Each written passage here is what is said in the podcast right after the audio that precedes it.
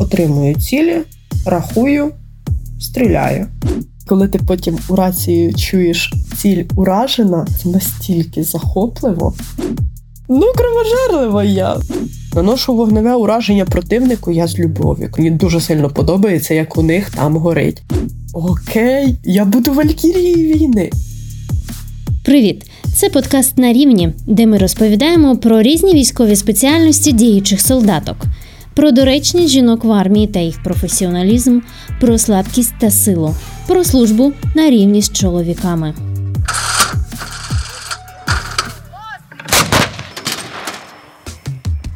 Сьогодні зі мною на зв'язку під час ротації перша в історії України жінка-командирка артпідрозділу зе се у, старша лейтенантка Любов Плаксюк. Захисниця, колишня вчителька історії. З дві тисячі шістнадцятого пройшла шлях від радіотелефоністки до командирки відділення управління. Повномасштабне вторгнення зустріла як командирка батареї самохідного артдивізіону на східному напрямку. У важких боях не втратила жодної артилерійської установки, вона нещадно нищить ворожу піхоту, а танки окупантів перетворює на металобрухт.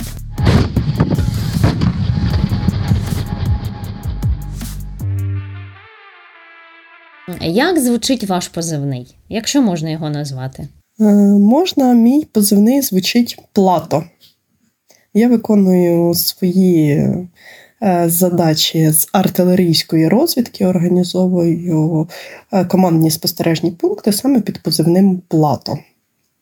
Е, також я працюю під іншими позивними, коли я безпосередньо знаходжусь на вогневій позиції і управляю вогнем батареї саме з місця, де гармати стріляють. Там я, звісно, використовую інші позивні.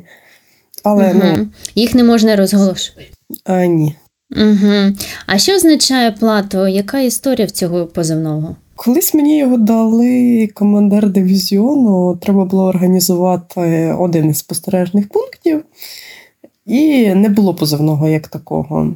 І командир дивізіону так подивився на мене і сказав, що будеш «Плато». І, в принципі, дійсно, він мені підходить. Тому що навіть якщо я щось розбираю, я розбираю це чітко, зважено, методичним вогнем, з врахуванням усіх похибок, з усього. Тому, ну, така е, рівна е, місцевість, знаєте. От. Uh-huh, uh-huh. Та і вивести мене досить тяжко, ну, от, на якісь певні емоції, там, чи ще щось, чи спровокувати. А якщо пояснити простими словами, які задачі у артилерії? Артилерист – це хто? Знаєте, як показала ця війна, це досить важлива фігура. Тому що артилерія сама по собі розрахована на контрбатарейну боротьбу. Вона має подавлювати ворожі засоби противника, їхню артилерію, ракетні війська, допомагати піхоті там стримувати наступи, тому що цілі для артилерії досить різні від, як я вже сказала, артилерії техніки до піхоти, укріплень і, як показала нинішня війна, навіть до кораблів. Піхота, розуміючи, що за ними ніхто не стоїть, от вони просто втрачали свої сили.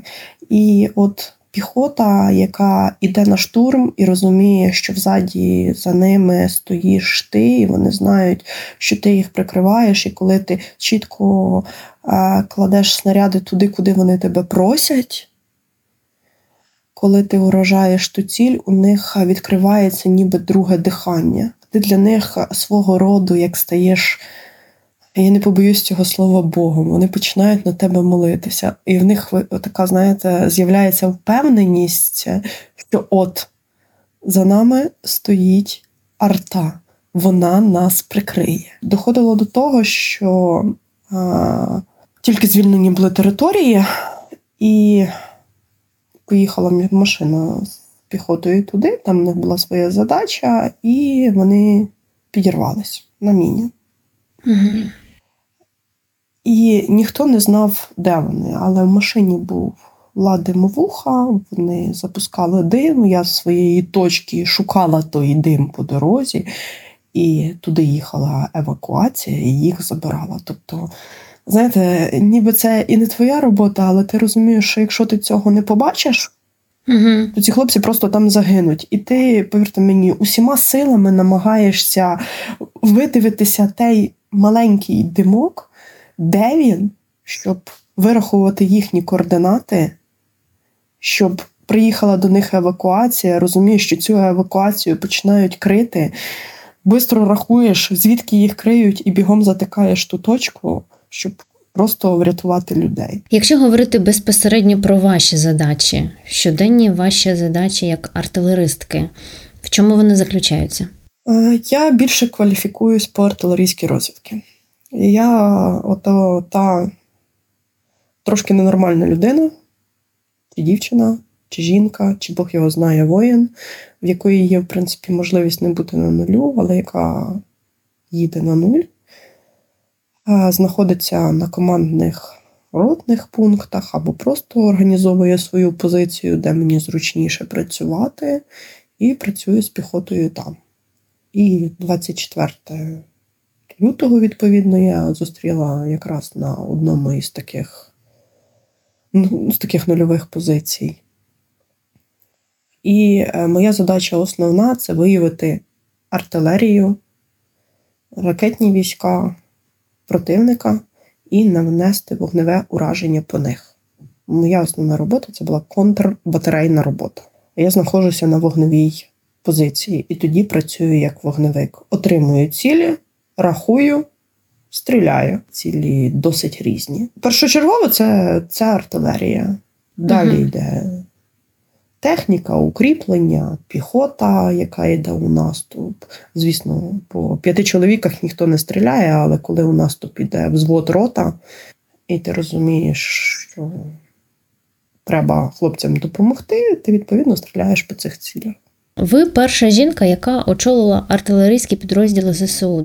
Який шлях вам було потрібно пройти, щоб зайняти таку посаду? Коли проводились тактичні навчання, і коли я робила свій перший постріл на вогневу позицію батареї, прибув на той момент наш командир бригади. І він побачив, з яким я захопленням це все роблю. Він задав мені кілька питань по артилерії. Я йому відповіла. Він побачив, що я рахую установки трішки швидше, ніж командир тієї гармати, який, ну, повинен мені сказати, приціл рівень і доворот, куди наводитись.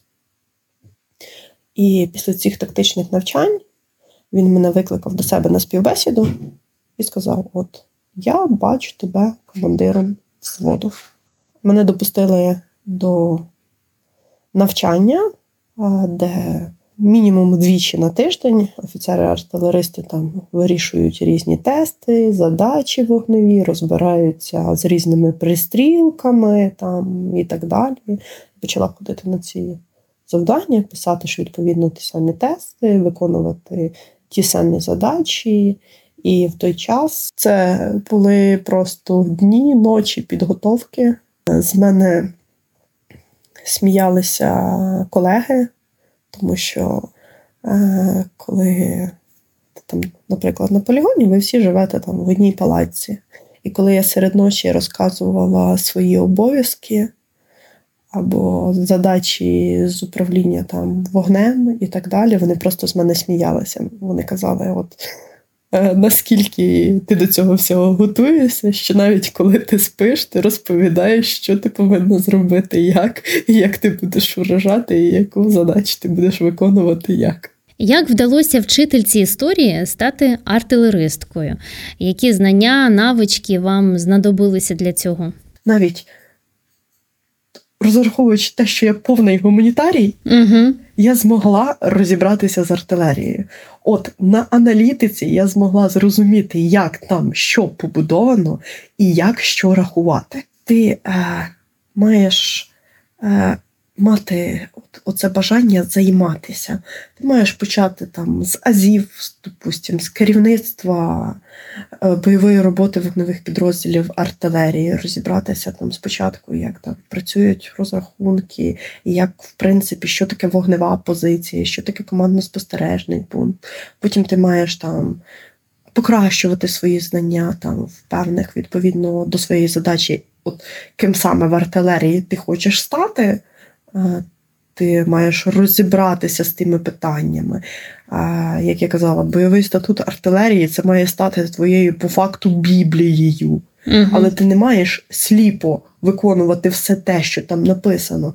Ти маєш прочитати, як воно робиться в теорії, врахувати фактори, навчитися, розібратися, де краще вибрати вогневу позицію, як її обладнати, коли варто відкривати вогонь на ураження, і якщо тобі передають засоби РЕБ, що над тобою просто куча БПЛА противника, що цією гарматою недоцільно вести вогонь, тому що вони її зараз засічуть і просто знищуть, ну от тебе ще має бути, знаєте, от таке внутрішнє відчуття, що не тільки сліпа ненависть до противника, коли ти його намагаєшся знищити, а от саме холодний розрахунок використати свої вогневі засоби так, щоб знищити ціль і зберегти життя людей і, і продовжити життя цієї техніки.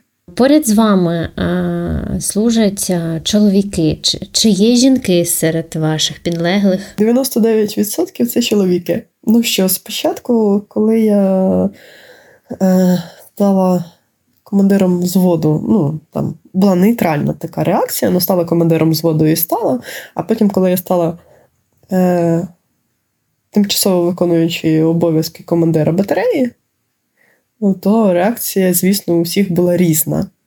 Але е, там буквально за місяць всі це нормально сприйняли, і е, дуже багато змінило свою думку. І навіть зараз, коли старожилів батареї запитати, хто був одним із найкращим комбатом, першого, звісно, називають там одного чоловіка, а тоді називають мене. Скажімо так, е, я до кожного із них, в незалежності від їхньої посади і їхнього військового звання, відносилася як до рівного. І не показувала того, що я вища за них. Я їм давала можливість показати, що вони можуть зробити краще за мене. А коли вони тебе починають поважати, вони бояться тебе підвести. Знаєте, це досить важливо, коли до тебе може підійти хлопчина і сказати, що в нього є там якісь певні медичні проблеми, про які він, в принципі, там не може говорити з жінкою, але... Ну, от вони такі є. От він їздив на броні, він простудився. Йому необхідне лікування. І ти йдеш і добиваєшся, щоб його завезли в госпіталь, тому що дійсно це необхідно.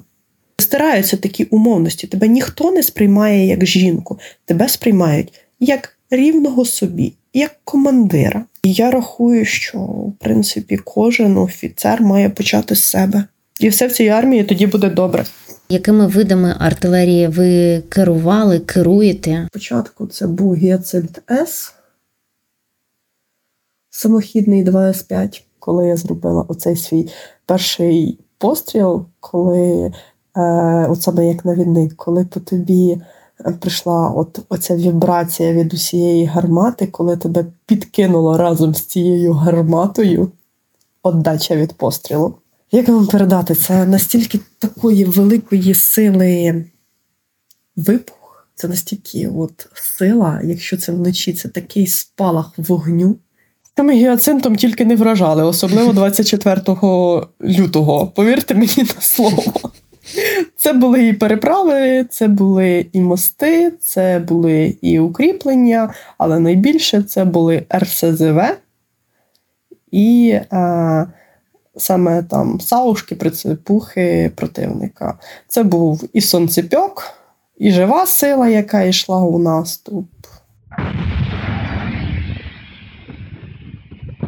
двадцять четвертого лютого для всіх офіційно почалась війна і от зіткнення. Угу. Але для нас вона почалась набагато раніше. Уже вісімнадцятого лютого були здійснені перші обстріли, дев'ятнадцятого лютого батарея виїхала на вогневі позиції і, в принципі, практично ж одразу почала працювати по ворожих цілях. Зробити таку, грубо говорячи, букву Г, щоб добігти до укриття. Угу. Це було небагато, це було практично двадцять метрів. І я ці двадцять метрів пробігла, і коли я закривала двері, то перші ну, от, прильоти граду, вони просто, просто перекупали мені позицію. Mm-hmm. І от оця віддача від отієї сили вогню, від розривів, вона, знаєте, такою, таким гарячим повітрям просто от опекла мені одну із щуки, якою я стояла от до дверей. Я, чесно, не знаю, яким дивом в мене залишилась машина, і вона до цих пір працює на благо. Слава Богу, всі залишились цілі. Які новітні артилерійські системи є сьогодні в нашій армії? Майже півтора роки тому отримали е, системи польсько-англійські кого виробництва, це краби. Ну, можна ці системи порівняти з машинами, звичайними машинами. Знаєте, от є машина е, проста в своєму управлінні е, на механіці, і є автомат. От, радянського зразка це була механіка. Ти за допомогою одного ключа, отвертки, молотка е- і такої-то матері можна було розібрати пів гаубиці, і е- можна було відремонтувати, скажімо так, і зробити все необхідне. І от коробка автомат, де вже потрібні відповідні майстри, відповідні знання і навички. Так, це досить зручно для особового складу. Це комфортні машини, які от набагато простіші у своєму використанні, але все ж таки, які поки освоїли, набагато більше ламалися. А яка дальність пострілу у краба? Що він уражає, які цілі? Дивлячись якийсь снаряд, відповідно від снаряда, там, грубо говорячи, від десяти кілометрів до сорока. Краб зараз працює по всьому. Від ворожої артилерії до живої сили противника. Угу. Укріплень, техніки. Що він тільки не робить.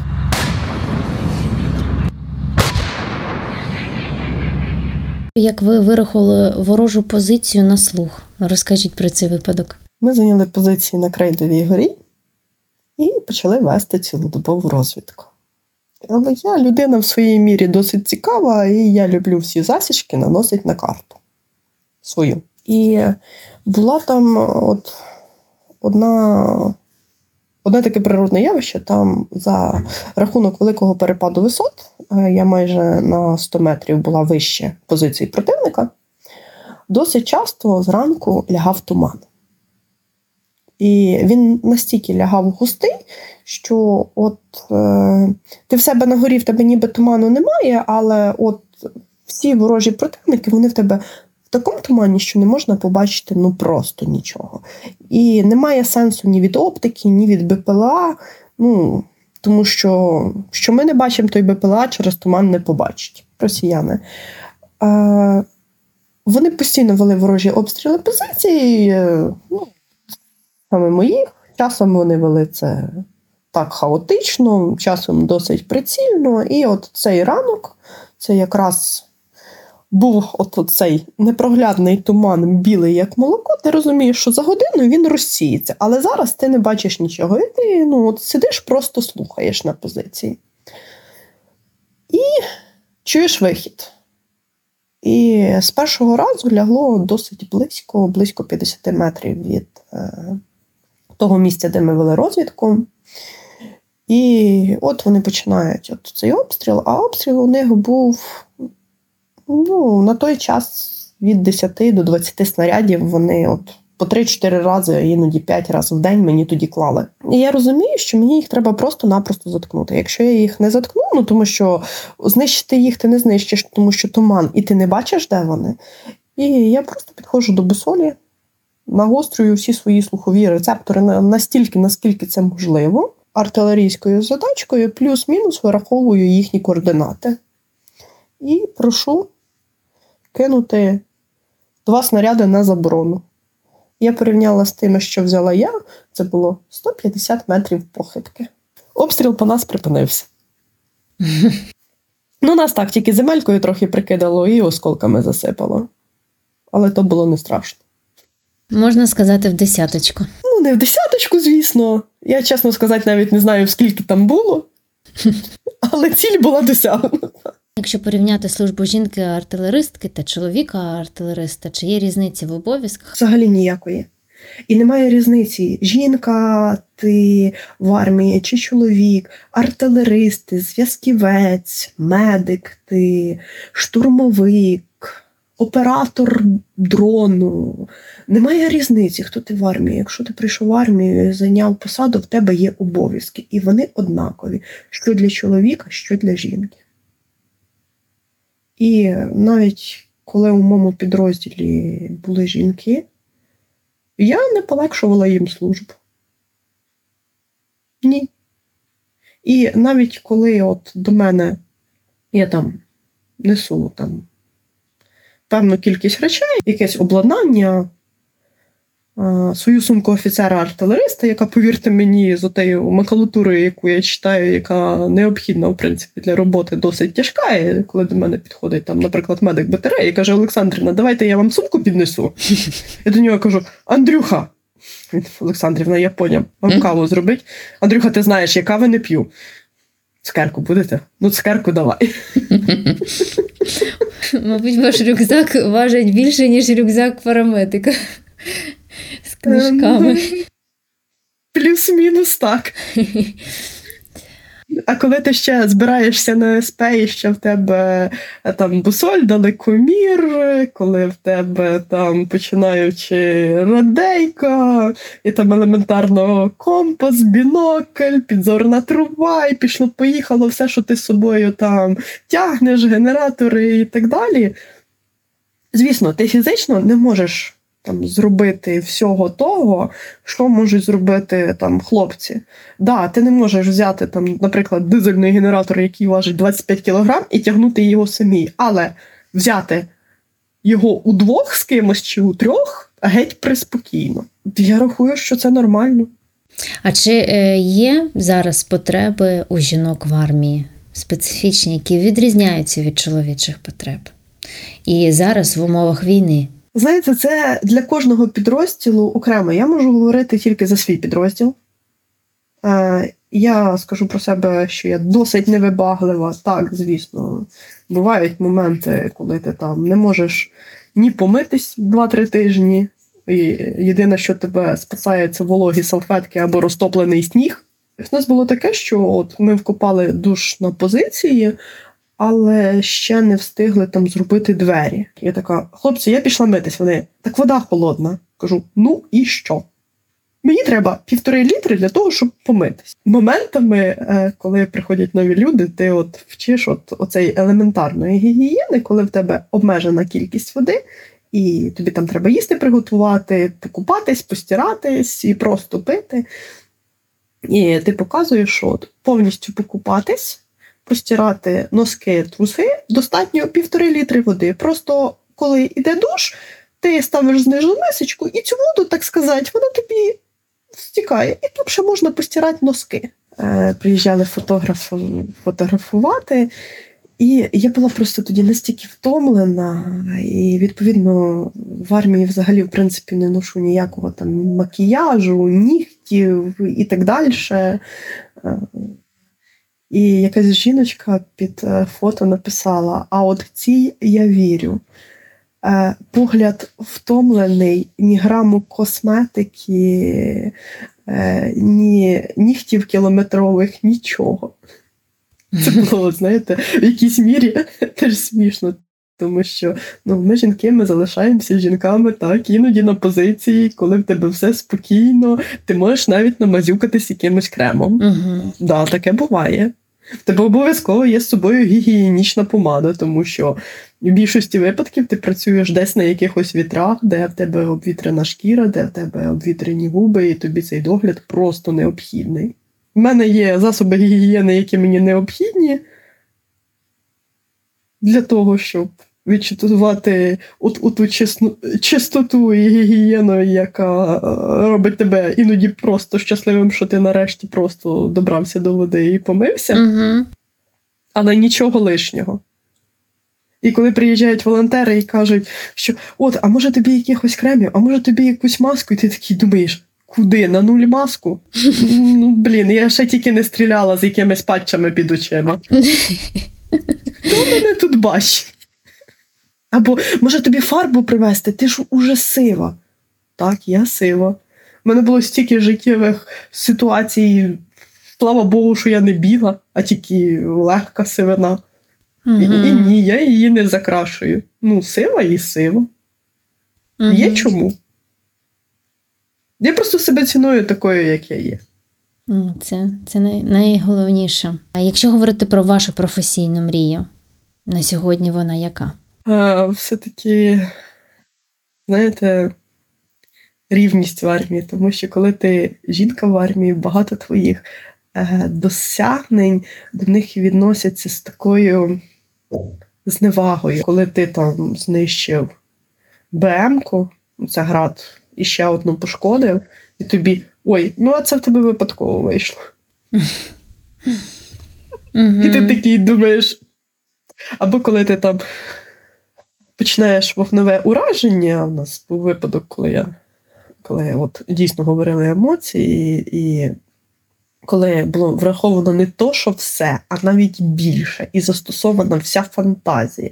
І там було командний пункт противника, укриття, і в мене вийшло перший снаряд покласти чітко в те укриття. І тобі такі, ой, а це в тебе випадково вийшло. Звісно, випадково. Звісно, хочеться, щоб наша армія перейшла до от тієї натівської системи, в якій б цінувалась кожна одиниця, і немає різниці жінка, вона чоловік. Тому що чоловіків теж іноді досить часто не цінують, і вони роблять дуже багато, а от їхні досягнення нівелюються. Такого mm-hmm. теж досить багато є. Тому я за рівність. І в нас є якраз в тему розмови рубрика «Журнал обліку сексистів», де ми знаходимо у соцмережах різні висловлювання про жінок в армії. І в нас є коментар від Іллі, це коментар в Інстаграмі. Середньостатистична жінка слабкіша за середньостатистичного чоловіка. Це факт. Жінки не зможуть з такою ж ефективністю і в такому ж обсязі виконувати бойові задачі на нулі, як чоловіки. Хочете мені довести зворотні? Щоб ви відповіли Іллі на такий коментар. Давайте візьмемо хлопчика, який важить п'ятдесят кілограм, навіть якщо він зростом метр вісімдесят, немає різниці. Для нього так само тяжко буде підняти той снаряд. шістдесят, ну, п'ятдесят-шістдесят кілограм, в залежності від до якої там артилерійської системи, в більшості це до п'ятдесят кілограм, точно так само, як і жінці. Ну, дійсно, і тут немає різниці. Ти маєш бути фізично розвинутий. Але ж і жінка, якщо вона розумна, вона не піде служити номером обслуги, а мінімум навідником. Тому що вона розуміє, що підняти для неї там, грубо говорячи, на одну ціль, де працює, ну, в залежності від цілі, від чотирьох там до ста снарядів, вона не може їх підняти. Вона піде працювати навідником, тому що руцями крутити приціл, ну, куди простіше, ніж піднімати. Якщо порахувати те, скільки ваги тягаю на собі я, коли виконую свої бойові завдання, ну, якщо взяти повністю всю комплектацію там, від броника до приладів і там, моєї макулатури, це майже моя вага. Але ж я її на собі ношу. Так, мені важко. Так, згодом в тебе виникають якісь проблеми. Але коли в даний час це необхідно, ти це робиш. Жінка ти чи чоловік. Яка угу. різниця? Угу. Та хоч ти бути чоловіком і жінкою в одному флаконі, яка різниця? В тебе є задача, ти її виконуєш. І, як показує практика, якщо жінка мотивована, вона свої задачі виконує настільки добре, що ще не кожен чоловік може з такою точністю, ясністю от те все зробити, що зробить вона. Хоча, дійсно, я знаю жінок, які в армію я взагалі не розумію, чому прийшли. І чесно, і в мене до таких точно само, як чоловіків, ну, немає поваги. Якщо вона в армію прийшла красуватися, ну, то тут не місце для цього. І я поважаю людей не від того, хто вони є, а від того, що вони роблять в армії. І наступне питання, в чому ваша сила? Я розумію, що моя сила у моїй слабкості. От саме в тому, що я жінка, що я можу дозволити собі поплакати, коли цього ніхто не бачить, що я можу собі дозволити виплюнути свої емоції там, через свою роботу. Я навчилася цінувати навіть на війні прекрасні моменти. Запах осіннього листя, чи коли ти файно відпрацював і там горить бензовоз, і до тебе долинають оті запахи диму, і ти розумієш, що от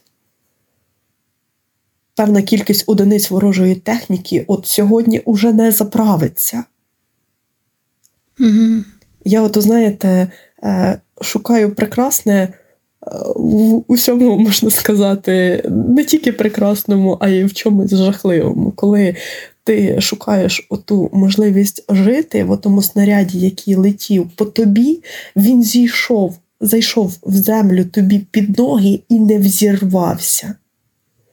І ти такий, Господи, ну наскільки це чудово. Я все роблю з любов'ю. Наношу вогневе ураження противнику, я з любов'ю. Кажу, повірте, мені дуже сильно подобається, як у них там горить. Це така любов. І фінальне питання, як звучить територія, яку ви захищаєте? Ви знаєте, ці звуки записати неможливо, тому що територія, яку я захищаю, це мій дім, моя родина.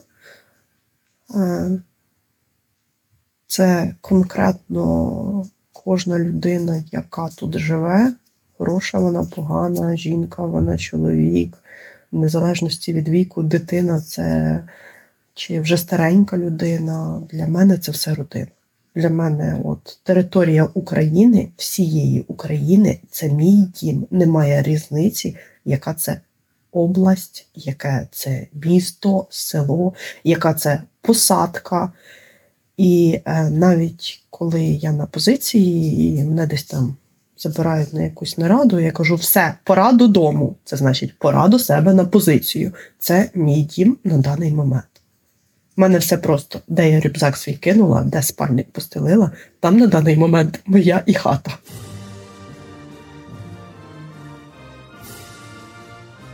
До сліз, чесно. Дякую вам за службу, дякую вам за силу, за вашу міць.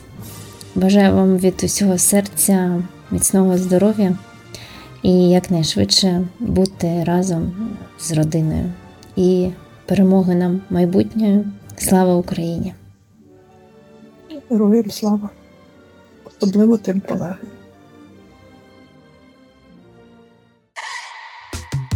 Ви слухали подкаст «Руху ветеранка на рівні», де ми розповідаємо про різні військові спеціальності діючих солдаток, аби вирівняти права чоловіків та жінок в армії. І якщо вам сподобався цей випуск, не забудьте поділитися ним з друзями. Подкаст доступний на платформах Apple Podcasts, Spotify, Google Podcasts, SoundCloud, ен ві Podcast, Megogo. Дякуємо нашій підтримці в тилу Радіо Байрактар, де ви також зможете прослухати усі епізоди в ефірі та на сайті радіо байрактар крапка ю а. Цей контент створено за фінансової підтримки Європейського Союзу. Вміст публікації є одноосібною відповідальністю ді дабл ю Akademie, програми «Медіафіт» для Сходу і Півдня України та не обов'язково відображає погляди Європейського Союзу.